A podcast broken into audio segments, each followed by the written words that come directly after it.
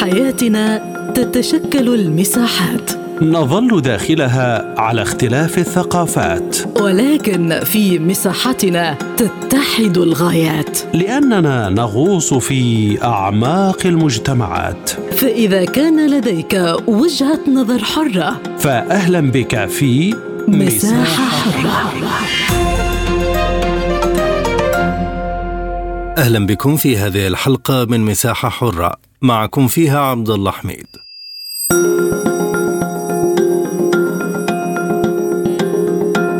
تشهد الصين انعقاد أعمال النسخة الثالثة من منتدى الحزام والطريق الذي أطلقه الرئيس الصيني شي جين بينغ بحضور ومشاركة الرئيس الروسي فلاديمير بوتين.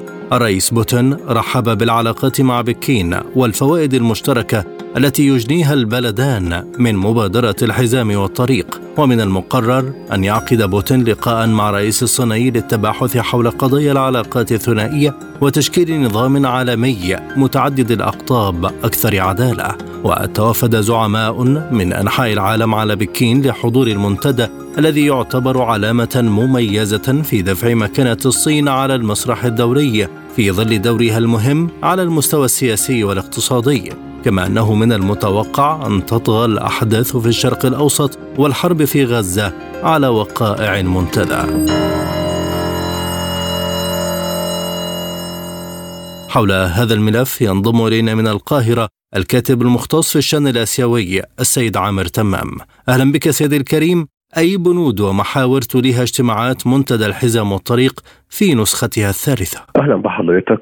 منتدى الحزام والطريق في النسخة الثالثة حقيقة يأتي في ظل ظروف عالمية صعبة سواء على صعيد الحرب الروسية الأوكرانية أو حتى على صعيد آه، التوتر الكبير في منطقة الشرق الأوسط ولا يمكن إغفال أن منطقة الشرق الأوسط ومنطقة آه، آه، روسيا وأوكرانيا هي مناطق هامة بالنسبة للمبادرة واستقرار هذه المناطق هو جزء أساسي من نجاح مبادرة الحزام والطريق، ولكن في ظل هذه الظروف وفي ظل الزيارة التي يقوم بها الرئيس بوتين إلى الصين هناك أهمية كبرى بالنسبة للتعاون ما بين الصين وروسيا في إطار مبادرة الحزام والطريق وفي ظل عقوبات كبيرة مفروضة من جانب الولايات المتحدة والغرب على الجانب الروسي ورغبة روسية صينية متبادلة في زيادة التعاون الاقتصادي والتعاون في مجالات أخرى سواء على الصعيد التكنولوجي أو حتى الصعيد العسكري، فأعتقد أن تعزيز التعاون ما بين روسيا والصين هو أحد الأهداف الهامة التي توليها هذه المبادرة، أيضا آه، لا يمكن إغفال آه، الدعوة أو الرغبة من جانب آه، الدول في استقرار أو في عودة الاستقرار إلى المناطق التي بها صراعات كبيرة مثل الشرق الأوسط أو حتى آه، آه، محاولة إيجاد تسوية للحرب الروسية الأوكرانية. ما إنعكاس مشاركة 130 دولة في المنتدى على تنفيذ أي تطلعات صينية في محاور مشروع الحزام والطريق؟ بكل تأكيد هو استكمال آه، لتنفيذ المبادرة، المبادرة الآن يمر عليها عشر سنوات حققت نجاح كبير، هناك تحديات كبرى تواجه المبادرة في صعيد على صعيد التنافس ما بين الولايات المتحدة والصين. هناك طرح كان قد طرح في قمة العشرين عن طريق إنشاء آه، خط سكة حديد أو آه، طريق يربط أوروبا عبر دول الخليج من أو آه، أوروبا والهند عبر دول الخليج. ولكن أعتقد أن كل هذه التحديات وكل هذه الأمور سوف يتم مناقشتها في هذه النسخة من المبادرة وسوف يتم إعطاء دفعة للمبادرة خاصة وأن آخر نسخة من المنتدى كان قد عقد في 2019 وبسبب ظروف الوباء والظروف العالمية تم تأجيل انعقاده حتى عقد في هذا في هذا العام. أعتقد أن هذا العام أو هذه النسخة ستكون سيكون المنتدى هام للغاية في الخروج بقرارات وخاصة بالتعاون ودعم التعاون ما بين الدول المشاركة سواء دول أفريقية سواء في منطقة أوراسيا سواء في الشرق الأوسط. أعتقد أن هناك دفعة وزخم جديد سيضاف لمبادرة الحزام والطريق خلال هذه النسخة من المنتدى. مع مرور عشر سنوات على انطلاق مبادرة الحزام والطريق هل يمكن تطبيقها في ظل الأوضاع الجارية دوليا؟ مبادرة الحزام والطريق مطبقة بالفعل موجودة على أرض الواقع ولكن ما يحدث الآن هو يصعب من عملية التوسع في في, في المبادرة ويعرقل طرق وأهداف المبادرة التوترات الحالية إذا بدأنا بالصراع والحرب الروسية الأوكرانية هناك تأثير كبير على التكامل أو الطريق الذي كان يعتمد على روسيا إلى أوروبا، هذا الطريق يعتبر توقف في ظل الظروف الاقتصادية في ظل الظروف ما بين والعقوبات التي تفرضها الدول الأوروبية على روسيا، هذا من ناحية، من ناحية أخرى منطقة الشرق الأوسط هي منطقة هامة للغاية بالنسبة للمبادرة. هذه المنطقة في ظل الصراع الحالي ما بين والحرب الحالية ما بين إسرائيل والغارات التي تشنها إسرائيل على منطقة غزة واحتمال توسع الحرب إلى جبهات أخرى في لبنان أو في مناطق أخرى واحتمال دخول إيران وهي دولة هامة على صعيد تحالفها مع روسيا والصين وعلى صعيد أنها دولة منتجة للنفط. فأعتقد أن في حال ما توسع الصراع سيكون له انعكاس سلبي للغاية على مبادرة الحزام والطريق وستكون ولكن على على الناحية الأخرى هو انعكاس سلبي يعني مؤقت.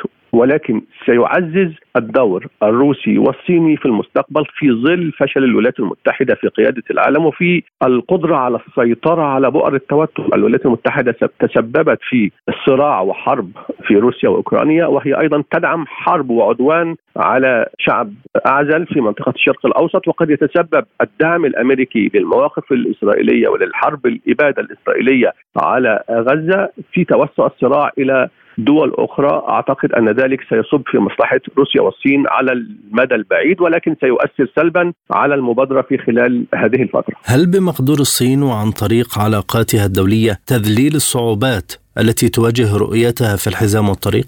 بكل تأكيد الصين تسعى تسعى لذلك، تسعى إلى دعم المبادرة من خلال علاقات اقتصادية قائمة مع دول من خلال علاقات سياسية ودبلوماسية تعتمدها الصين سياسات حياد الصين لديها علاقات جيدة مع الدول العربية كافة ولديها موقف محايد تجاه الصراع. العربي الإسرائيلي وهي تتبنى الرؤية التي الرسمية التي تقوم على قرارات مجلس الأمن والأمم المتحدة والداعية إلى قيام دولة فلسطينية عاصمتها القدس الشرقية وفقا لقرارات مجلس الأمن. فأعتقد أن الصين بمقدورها أن تزيل هذه العقبات ولكن الوضع الأمني ربما يكون أكبر من قدرة الصين على السيطرة عليه الصين ربما تنتظر إلى انتهاء هذه الحرب أو تسعى إلى وقف هذه الحرب وبعد ذلك سيكون بمقدور الصين أن آه، تزيل التحديات الناجمة عن هذه الحرب وأن تستكمل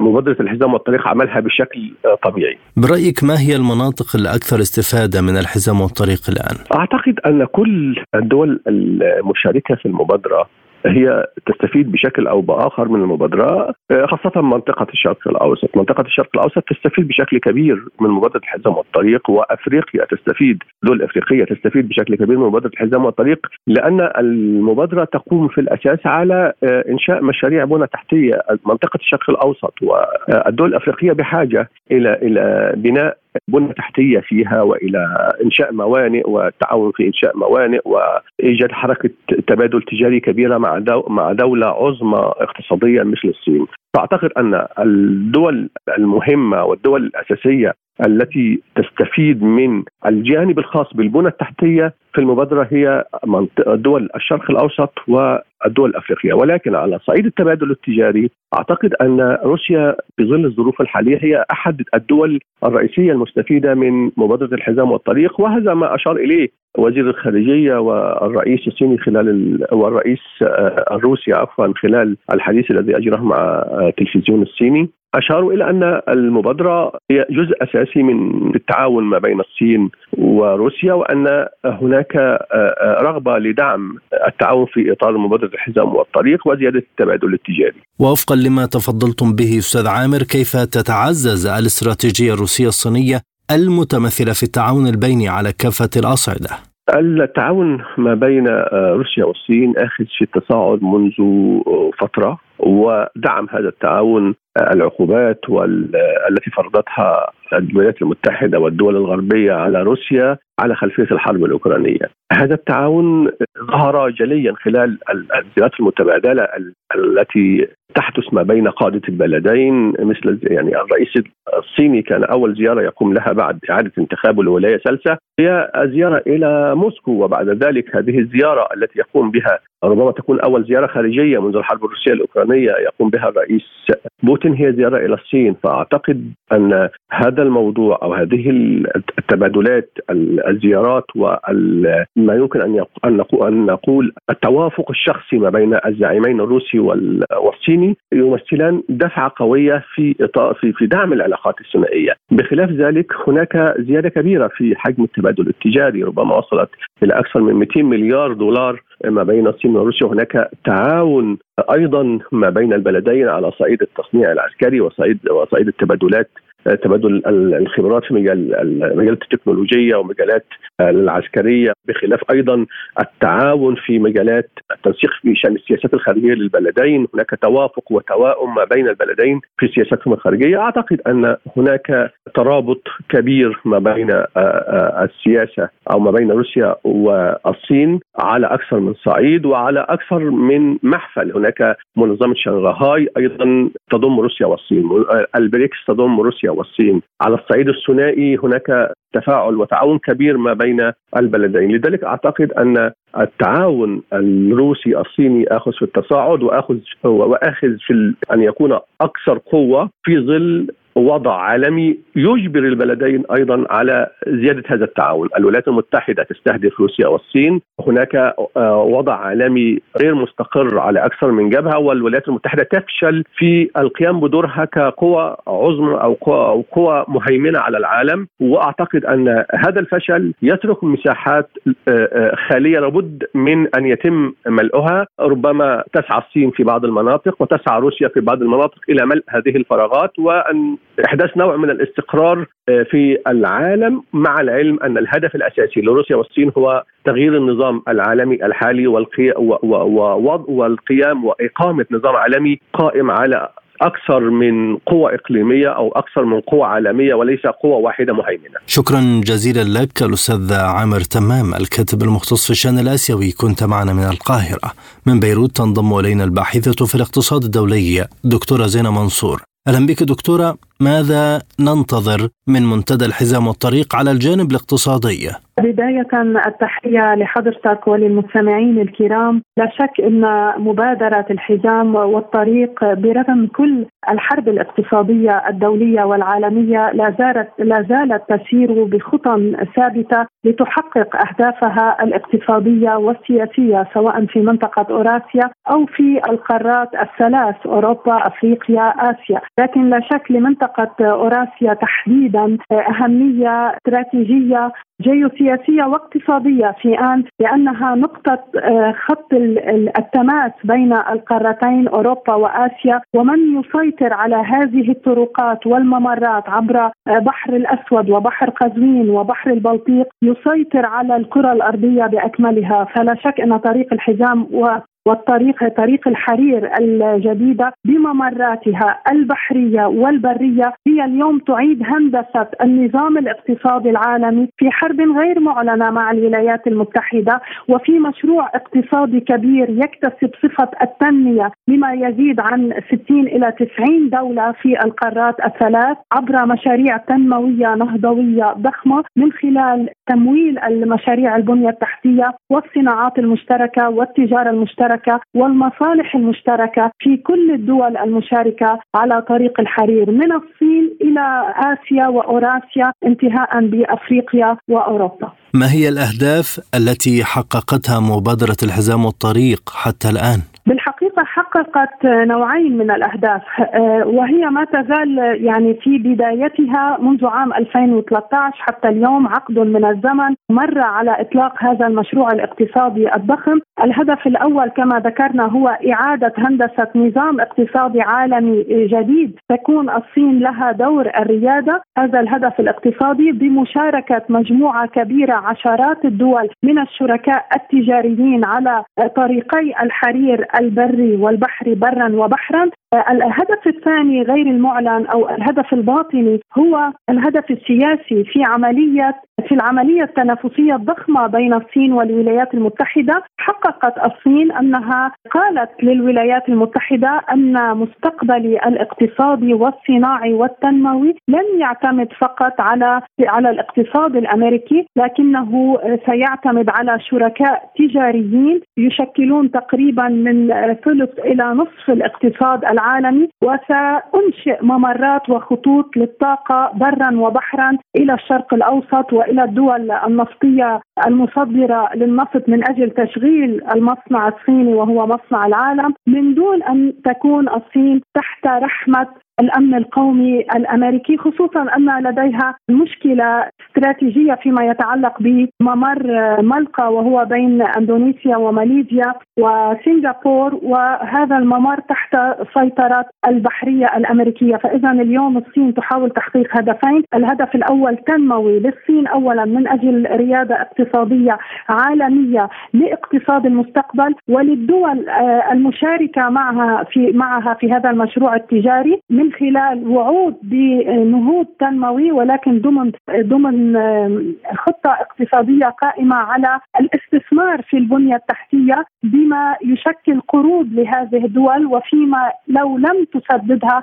تقوم الصين بالاستحواذ على هذه الموانئ أو سكك الحديد أو المرافق والمطارات البحرية والمائية التي تنشئها لعقود قادمة كبدل عن الاستثمار الذي تم ضخه في اقتصاد الدول النامية. فإذا هذه الخطة لها سلبيات ولها آه، إيجابيات وهي بشكل ما إعادة رسم وجه جديد للاقتصاد العالمي تتربع الصين على عرشه ولكنها حرب صامتة صينية أمريكية تحاول الصين أن تتفلت منها من القيود الأمريكية عليها في في المحيط الهندي في البحر الاصفر في المضائق والممرات التي تشكل الشرايين الحيوية آه، للطاقة. إلى معامل الصين والتي هي بالكامل تحت سيطرة الولايات المتحدة تحاول الصين أن توجد ممرات وطرق وخطوط إمداد وتصدير إلى أي رقعة في العالم من دون أن تكون مرتبطة بالهيمنة الأمريكية، لذلك أوجدت هذه الخطة الحزام والطريق وخطة عقد اللآلئ وهي خطة من السيطرة على عشرات الموانئ البحرية تتخذ منها الصين منصات تجارية ونقاط تجارية لتغطية قارة القارات أفريقيا وآسيا وأوروبا. هل يمكن تطبيق المبادرة الصينية الحزام والطريق في ظل الوضع الاقتصادي العالمي الحالي؟ الحقيقة بعد قمة للجي 20 في في نيو دلهي تم إطلاق الكوريدور الهندي وهو ممر للتجارة الدولية يحاول أن يشكل خطا رديفا عن طريق الحرير الجديدة المبنية على تراث وتاريخ الطريق الحرير القديمة. هذا الكوريدور الهندي هو نوع من إذا أردت قطع الطريق بإرادة أمريكية وتعاون هندي مع مجموعة العشرين التي الصين وروسيا هم شركاء ضمن جي 20 ولكن هي نوع من خلق طريق رديف ينافس طريق الحرير والحزام والطريق ويستحوذ على جزء من التجارة الدولية التي تحاول الصين أن تسيطر عليها بالكامل. وهذا المشروع الكوريدور الهندي المنافس طريق الحرير الصيني بمعنى أن الولايات المتحدة قررت أن تنشئ خطوط وممرات للتجارة الدولية مع شركاء تجاريين دوليين آه، في دول الشرق الأوسط الدول المصدرة للطاقة وفي أوروبا ودول التي تدور في محور الغرب آه، عبر الكوريدور الهندي وليس عبر الطريق الصيني. ما يؤكد أنه تم اعتماد الاقتصاد الهندي الذي يصنف الاقتصاد الرابع أو الخامس في العالم كمنافس للاقتصاد الصيني الذي يصنف الاقتصاد الثاني في العالم. العالم وهو المرجح لكي يكون الأول في العالم بعد عقد من الزمن، فإذا نعم الولايات المتحدة تقف بالمرصاد لطريق للطريق الصيني. وبرأيك مع هذا الدعم الغربي لأي منافس جديد للصين اقتصاديا، هل هذا الدعم يعرقل الرؤية الصينية؟ لا شك سيدي الكريم هو يؤخر عملية آه، نمو الاقتصاد الصيني وهذا الهدف المعلن من وراء الكوريدور الهندي. تريد الولايات المتحدة لا أن توقف الصين على عن النمو كليا ولكن تريد أمرين. أولا أن تؤخر عملية نموها أن, تخلق ما, ما يشبه التباطؤ في نمو الاقتصاد الصيني. ثانيا أن تحد من قدراتها في مجال صناعات المستقبل المرتبطة بالرقائق شديدة التطور آه، الشرائح الذكية والسيمي كوندكتورز أشباه الموصلات المتصلة بالذكاء الصناعي بالصواريخ الذكية بالمنصات الفضائية بكل اقتصاد بالسيارات الكهربائية حتى والألواح الإلكترونية. بكل ما تحاول أن تبطئ وتؤخر آه، من نموها آه، فيما يتعلق بصناعات المستقبل. لن تتمكن من إيقافها لكنها ستقوم بعرقلة طريق الحرير بأشكال مختلفة ومنها بالإعتماد على الهند كمنصة تجاريه للتجارة الدولية. بديله عن الصين. ما تطلعات الصين وروسيا اقتصاديا بالنسبة لتوسيع التجارة البينية والشراكة الاقتصادية لا شك أن الشراكة الصينية الروسية واتحاد كل من الصين وروسيا على آه، آه، فكرة وين وين رابح رابح على مستوى الاقتصاد وعلى مستوى القيادة في قارة آسيا والمساهمة سويا في إعادة تشكيل نظام عالمي قائم على التعددية القطبية على المستويين السياسي والاقتصادي وهذا تجلى في الحرب التي شنت على روسيا في أوكرانيا أيضا من أجل إرهاق إرهاقها واستنزافها اقتصاديا عبر قرابة 13 رزمه من العقوبات غير المسبوقة تاريخيا. آه، كرسالة أيضا للصين. آه، هذه الشراكة الصينية الروسية والإصرار على خلق نظام عالمي قائم على التعددية القطبية تلقي بثقلها على الاقتصاد العالمي الجديد كما على السياسة الدولية. آه، روسيا والصين اليوم كقطبين نجحوا بخلق موازين استراتيجية جديدة تخلق نوع من التوازن الدولي بين معسكر الغرب ممثلا بالولايات المتحدة الأمريكية وأوروبا والاتحاد الأوروبي والصين وروسيا والدول المتحالفة أو التي تدور في فلكهما. شكرا جزيلا لك دكتورة زينة منصور الباحثة في الاقتصاد الدولي كنت معنا من بيروت. من موسكو ينضم إلينا الدكتور سمير أيوب الكاتب والباحث السياسي. دكتور أهلا بك أهمية مشاركة الرئيس بوتين في منتدى الحزم والطريق برأيك؟ أهلا وسهلا تحياتي لكم ولمستمعيكم الكرام يعني الحقيقة هذا الاهتمام الكبير من قبل الطرف الصيني لأن يكون الرئيس بوتين شخصيا في هذا المنتدى يعبر عن متانة العلاقات بين الطرفين وإلى المستوى الرفيع التي وصلت إليه وخاصة أن هناك مشاريع عديدة مشتركة بين الطرفين يمكن أن يكون هذا المشروع هو أساس لتنفيذ واستمرار هذا التطور في العلاقات. ولكن أيضا يعني الآن هناك أحداث تجري على الساحة الدولية. يمكن أن تكون أيضا يعني تنعكس على أعمال هذا المنتدى والطرفين. أيضا بمناقشتها وأن توحد المواقف من أجل مواجهتها وخاصة يعني هناك تحديات كبيرة للطرفين الروسي والصيني خاصة من قبل الولايات المتحدة الأمريكية وحلفائها. إذ أن وحدة المواقف وتطور العلاقات بين الصين وروسيا نلاحظ أنه يقابله أيضا تعنت كبير من قبل الولايات المتحدة الأمريكية والإصرار على عرقلة اولا هذا التوافق بين البلدين. ثانيا فرض عقوبات عليهما من أجل يعني إبقاء الولايات المتحدة الأمريكية لسياستها ومحاولة استئثارها بالقرار العالمي. لأن أي تقدم وأي تطور بين الطرفين الروسي والصيني هذا يعتبر حجر أساس لتغير المرجو الآن في السياسة العالمية أي تحول من سياسة القطب الواحد التي مارستها الولايات المتحدة الأمريكية على مدى 30 عام آه، إلى سياسة جديدة استطاعت روسيا يعني بمواقفها وبتضامنها مع الصين ومع العديد من دول العالم استطاعت أن تثبت بأن التعاون وإيجاد السبل آه، لتطوير وأن تكون المصالح مشتركة بين الدول هو افضل سبيل للابتعاد عن المشاكل والصراعات التي تحصل الآن في العالم والتي سببها كما قلت هي سياسة الولايات المتحدة الأمريكية الاستئثار بالمواقف وحتى الهيمنة على أكبر مؤسسة عالمية ألا وهي مجلس الأمن وهيئة الأمم المتحدة، هذا كله بتقديري الصين وروسيا تعمل جاهدة على تغيير هذه السياسة وعلى إصلاح الهيكلية العامة أيضا للأمم المتحدة ومجلس الأمن. ما الأثار المترتبة على التعاون بين البلدين على المستوى الدولي من خلال الحزام والطريق وعدة جوانب أخرى تتشاركان فيها؟ يعني اولا نجاح خطة الحزام والطريق هذا يؤكد صوابية الموقف الروسي والموقف الصيني وهذا يمكن أن ينعكس ليس فقط على الدولتين والا وإنما يمكن أن ينعكس على العديد من دول العالم ويجذبها إلى هذا التحالف واذا هذا الإطار هذا يعني أن الولايات المتحدة الأمريكية تخسر العديد من حلفائها يعني لا يعد لديها القدرة على الهيمنة عليهم ومنعهم من اتخاذ قرارات يمكن أن تكون مستقلة. ثانيا يعني روسيا والصين بهذه يعني بإظهارهم للعالم بوحدة الموقف هذا أيضا يمكن أن ينعكس آه، في مجال الطاقة وفي مجال النفط. إذ أن أيضا نحن نرى الآن هناك أزمات اقتصادية هناك مشاكل اقتصادية في العالم لا يمكن حلها عن طريق العقوبات وإنما عن طريق التطوير وعن طريق التجارة والمواصلات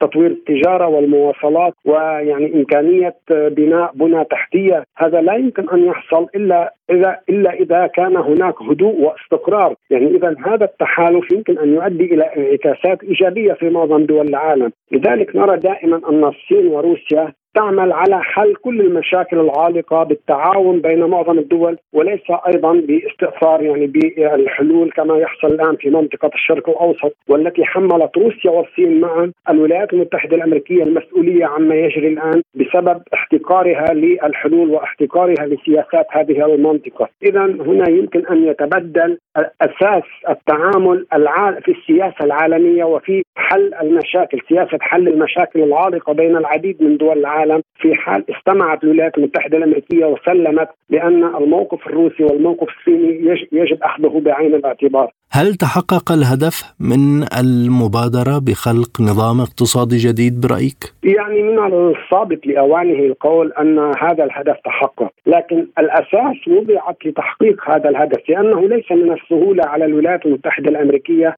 أن ترضى بالتغيير الواقع الحالي. هذا الواقع يبدو أنه يرضي الولايات المتحدة الأمريكية ويعطيها الأفضلية في الاستمرار في السياسة التي اتبعتها، لكن بتقديري التضامن الروسي الصيني مع مع العديد من دول العالم كما قلت قبل قليل، هذا بحد ذاته يمكن أن يكون تحذيرا للولايات المتحدة على أنه لا يمكن أن تستمر في سياستها، اذا نحن نعم كلما ازدادت التحالفات الاقتصادية التي تنشأ الآن مثل كما قلت أيضا البريكس وقمه شانغهاي بالوجود الصيني الروسي والوجود البرازيلي، وجود الهند، وجود باكستان، وجود يعني جنوب أفريقيا، يعني كل هذه الدول مجتمعه تشكل ثقلا بشريا وثقلا سياسيا. يمكن في النهاية أن يقنع الولايات المتحدة الأمريكية بتعديل سياستها، اذا نعم نحن الآن أمام تغير أمام احتمال تغير في السياسة العالمية ولكن كما قلت هذا لن يحصل بسهولة بسبب يعني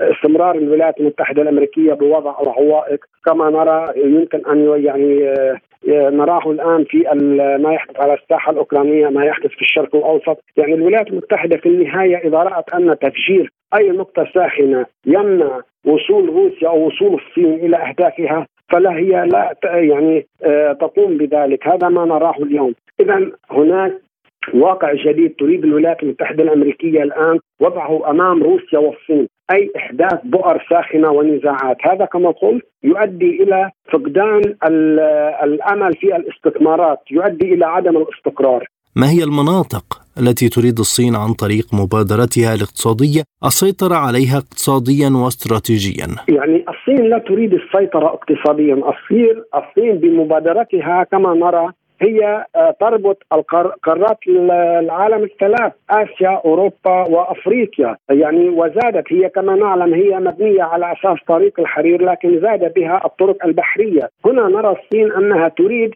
فرض آه، أجواء يعني هيمنة اقتصادية لكن ليس بالمعنى السلبي أي انها هي المستفيدة والدول الأخرى تبقى خاضعة لها. الصين الآن تريد آه، أن تكون الهيمنة الاقتصادية ذا منفعة على كل الأطراف. ليس كما تفعل الولايات المتحدة الأمريكية من أجل استغلال ذلك سياسيا للهيمنة على الدول. شكرا جزيلا لك دكتور سمير أيوب الكاتب والباحث السياسي. كنت معنا من موسكو. كما نشكركم مستمعينا الكرام على طيب المتابعة. إلى اللقاء.